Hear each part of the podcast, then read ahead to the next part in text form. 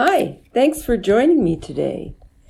I want to begin our time together by reading a little bit from 1 Corinthians out of the Message Bible. What I want to talk about now is the various ways God's Spirit gets worked into our lives. God's various gifts are handed out everywhere, but they all originate in God's Spirit. God's various ministries are carried out everywhere, but they all originate in God's Spirit. God's various expressions of power are in action everywhere, but God Himself is behind it all. Each person is given something to do that shows who God is. Now, isn't that interesting? Did you know that you all have some kind of special gift inside of you that God has given you? And that God ex- thinks that you're going to use that gift to show somebody else who God is? So, what kind of gifts do you think God has given you? And you can't say, I don't think God gave me anything, because that's not right.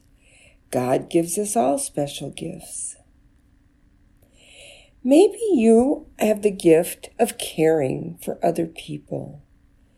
And that's a really special gift because when you care for someone else, you are helping them know how much God cares for them. Or maybe you're really good at talking to people.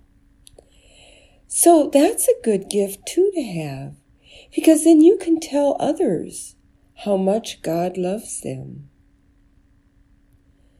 So, can you think of the gifts that God has given you? We all have them, and they're all special, and they're all different. So, you aren't going to be just like everyone else because you're special in God's eyes, and God made you special. So, then you have to think about what can you do to show others how wonderful God is. And that's where your gifts come in.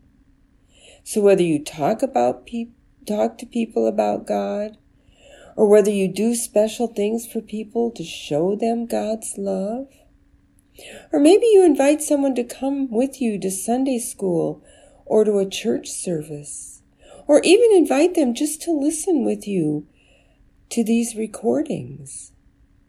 Maybe that's the way to show them how much God loves them because they may not know that they are one of God's special children. So I want you to think really hard today about what you can do to show others how much God loves them. Because you already know how much God loves you.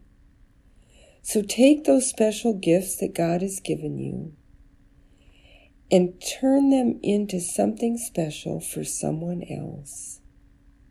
I know you can do it. We all can do it. Who is it that you want to tell about God? Give that some thought. Will you do that for me? Thank you. Let us pray. Oh God, we thank you for the special gifts you have given us. And we ask you to help us find ways to use those gifts to help others. We want everyone to know how much you love them and how much you care for them, just like we know how much you love us. We ask this in the name of Jesus our Lord. Amen. Well, that's all for today. All I am asking you to do is go out, use those gifts God has given you, and make someone happy. See you next week. Bye bye.